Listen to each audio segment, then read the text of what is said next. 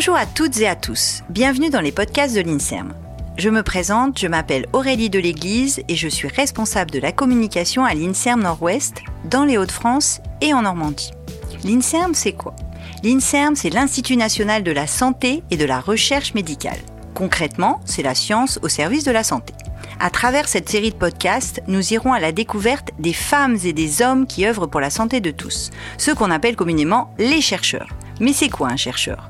Autour du mot chercheur, il y a beaucoup d'idées reçues, mais on ne sait pas vraiment ce que c'est. L'idée de ces podcasts, c'est donc de tout vous expliquer. Y a-t-il un parcours type pour devenir chercheur? Quel est son quotidien? Le devient-on par vocation? Portrait, projet de recherche, métier, coulisses, l'INSERM vous ouvre ses portes.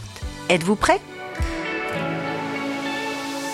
Bonjour à toutes et à tous. Aujourd'hui, je rencontre Romaric Marsili, ergonome au Centre d'investigation clinique et d'innovation technologique de Lille et enseignant à l'Université de Lille.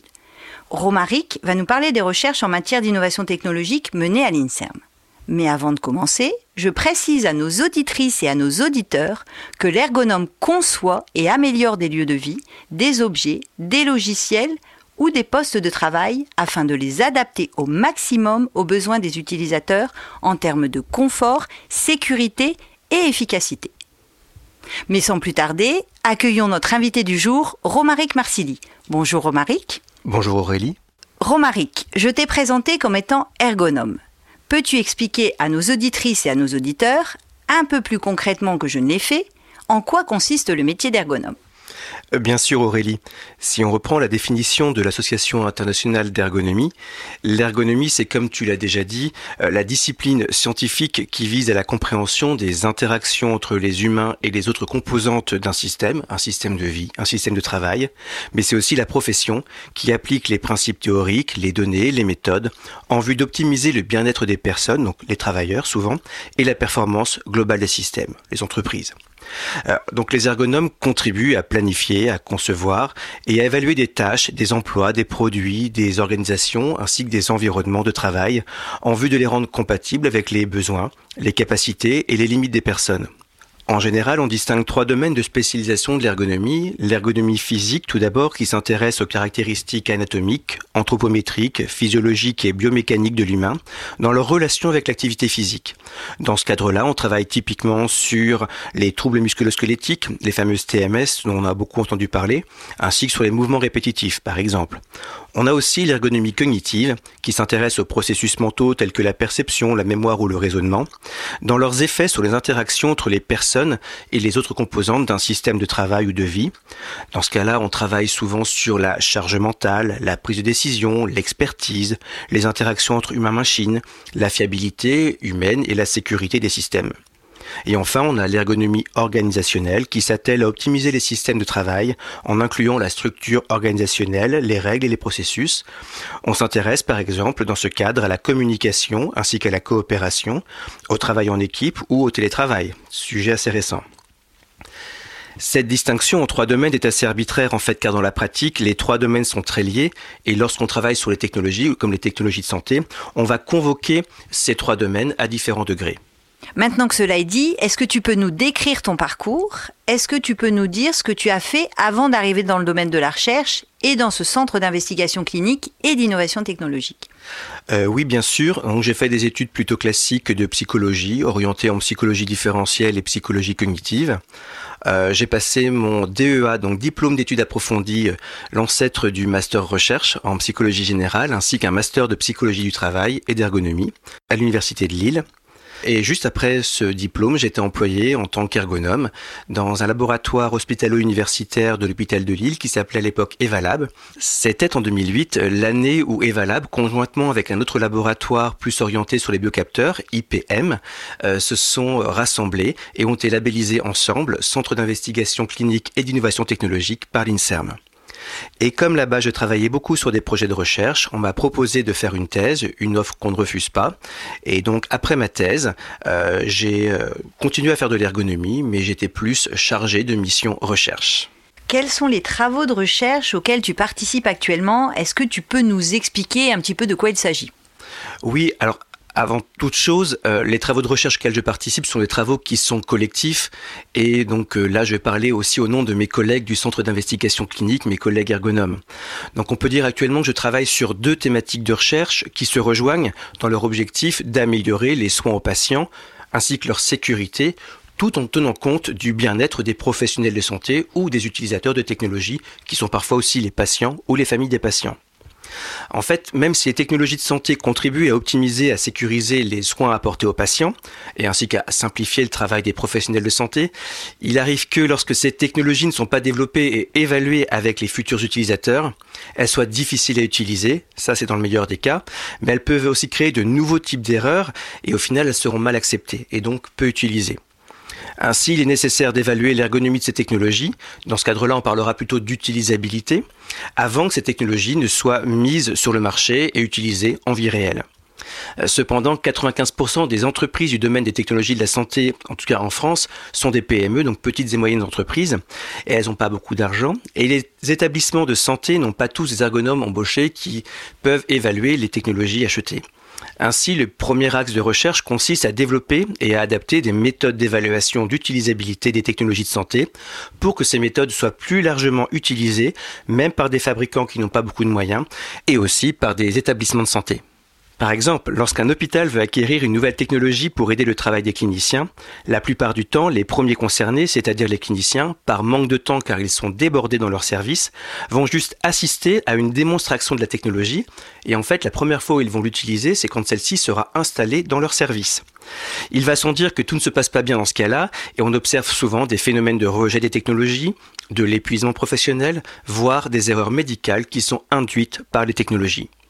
Alors on a travaillé avec mes collègues à l'adaptation d'une méthode qui permet d'impliquer plus activement les cliniciens dans l'évaluation et la comparaison des technologies candidates à l'achat par un hôpital de manière efficiente sans que ça leur prenne trop de temps.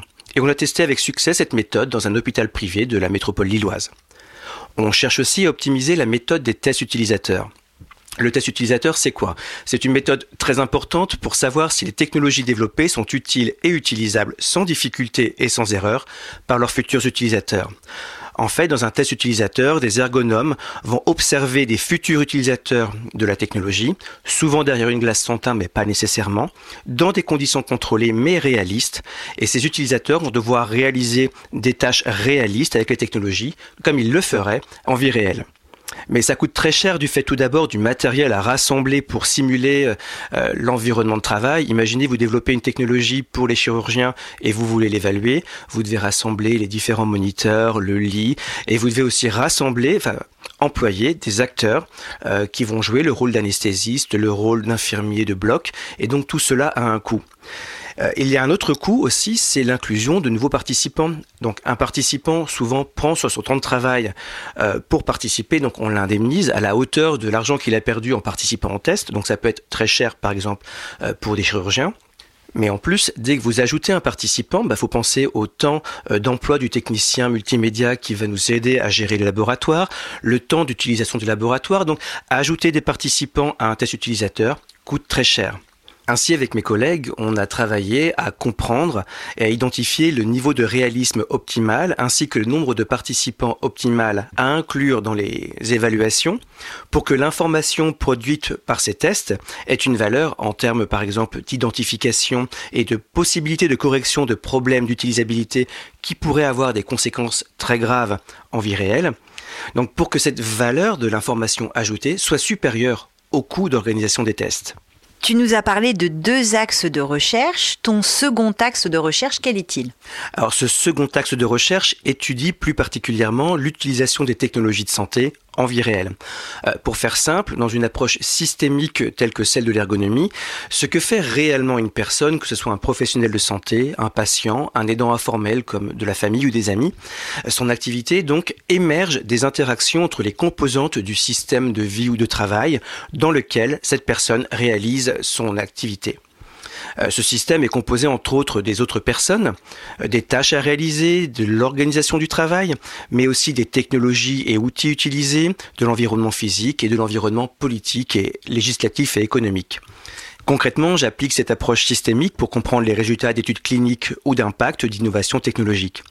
Généralement, l'effet d'une technologie est évalué seulement de manière quantitative, ce qui ne permet pas d'expliquer euh, son impact ou l'absence d'impact et de savoir comment généraliser de manière optimale le déploiement de cette technologie, par exemple à d'autres services ou d'autres hôpitaux. Et donc j'essaie de comprendre par l'utilisation de méthodes ethnographiques, euh, par entretien par exemple, en interrogeant des professionnels de santé, ou en observant ces professionnels en train de réaliser des tâches, donc par observation, j'essaie de comprendre comment l'introduction des technologies modifie leur système de travail et comment l'usage attendu de la technologie est modifié par ce système en retour. Ainsi, on peut mieux comprendre le résultat obtenu de l'étude clinique ou d'impact et on peut mieux savoir à quel contexte les résultats peuvent être généralisés. J'applique aussi cette approche systémique au domicile des patients dans leur vie quotidienne, car les patients sont à la fois les dernières barrières contre les erreurs médicales, mais ils sont aussi les principaux exécutants de ces consignes médicales. Or, même si on connaît bien les problèmes d'adhésion thérapeutique par le patient et la manière dont les personnels euh, médicaux et paramédicaux travaillent auprès du patient, bah, on ne sait pas grand-chose en fait sur la manière dont les patients et leurs aidants informels travaillent, gèrent les traitements par exemple. Or, c'est essentiel de comprendre comment les patients et leurs aidants informels, entre guillemets, travaillent leur santé chez eux pour pouvoir développer des interventions efficaces à l'amélioration de l'adhésion thérapeutique et à la sécurité des patients sans pour autant augmenter leur charge de travail. Quand je parle d'intervention, on parle d'éducation thérapeutique, par exemple, mieux l'adapter au profil de vie des patients. On parle de formation des professionnels de santé, ainsi que de l'adaptation du traitement et du développement de technologies qui respectent mieux la vie des patients. J'ai d'ailleurs un projet qui débute euh, pour comprendre comment les personnes qui vivent avec un diabète de type 2 euh, soigné sous insuline gèrent leur traitement à domicile avec des technologies de santé et toujours avec cette approche systémique. Et concrètement, quelles tâches effectues-tu au quotidien? Peux-tu nous faire partager une de tes journées types, si journées types il y a dans la recherche en ergonomie, les journées sont très variées. On a à la fois du travail de bureau et du travail de terrain. Pour le travail de bureau, c'est comme dans beaucoup de métiers, on a des tâches administratives, de gestion, de coordination de projet, euh, écrire les annonces d'inclusion de participants, inclure les participants, gérer les plannings, gérer les liens avec les comités éthiques pour faire valider nos protocoles, organiser le travail d'équipe une partie du travail du bureau est quand même un peu plus intéressante, en tout cas à mon goût. C'est quand on a le temps de lire la dernière littérature, c'est-à-dire les informations scientifiques les plus récentes sur un thème, mais aussi l'écriture de protocoles de recherche, l'analyse des données qu'on a collectées sur le terrain, que les données soient qualitatives ou quantitatives, et l'écriture de rapports et d'articles scientifiques. Le travail sur le terrain consiste, lui, à aller comprendre comment les personnes utilisent les technologies de santé. Pour les études sur les méthodes, on organise des tests utilisateurs dans notre laboratoire et on regarde comment les personnes incluses utilisent ces technologies dans des environnements standardisés. Et nous, notre rôle d'ergonome, c'est de compter et d'analyser les erreurs d'utilisation que les personnes font avec ces technologies, par exemple. Et dans mes recherches sur les systèmes de travail, on interviewe des professionnels de santé, des patients, on les observe dans la vraie vie, on prend des notes sur ce qu'elles font, à quel moment elles le font, et on essaie de comprendre pourquoi elles font les choses comme ça. On peut aller aussi directement chez les personnes euh, vivant avec des maladies pour les interroger, prendre des photos de leur cadre de vie. Euh, voilà, c'est ce que je fais beaucoup en ce moment. Mm, d'accord, je te remercie pour toutes ces informations. Je vais maintenant terminer ce podcast par deux questions que je pose à tous mes invités et dont les réponses peuvent éclairer de jeunes chercheurs en devenir ou en tout cas celles et ceux qui auraient envie de se lancer dans ce métier. Quelles sont selon toi les qualités premières pour devenir ergonome? Pour moi, la principale qualité, c'est la curiosité du travail des autres. Euh, j'ai un de mes enseignants quand j'étais étudiant en psychologie à Lille qui nous disait souvent qu'ergonome était le plus beau métier du monde car il consistait à regarder les autres travailler. Bon, c'est une boutade, mais c'est essentiellement ça notre travail de comprendre comment les autres agissent, travaillent. Mais sous cette apparente simplicité, il faut être très rigoureux pour travailler sans a priori, sans stéréotypes, pour pouvoir analyser de manière non biaisée les données et ne pas tirer de conclusions hâtives et ne pas extrapoler les résultats qu'on obtient.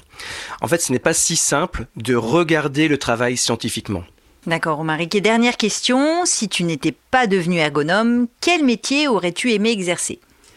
J'hésite. Travailler dans la recherche, c'est sûr, depuis que je suis petit, c'est ce que je veux faire, mais probablement dans les langues classiques, les langues anciennes comme le latin ou l'histoire antique ou médiévale, peut peut-être étudier le travail euh, à travers l'histoire, mais actuellement le métier d'ergonome me plaît encore beaucoup. Je te remercie beaucoup, Romaric. Merci Aurélie. Merci à toutes et à tous d'avoir suivi ce podcast. S'il vous a plu, n'hésitez pas à le partager et à vous abonner à notre chaîne de podcast.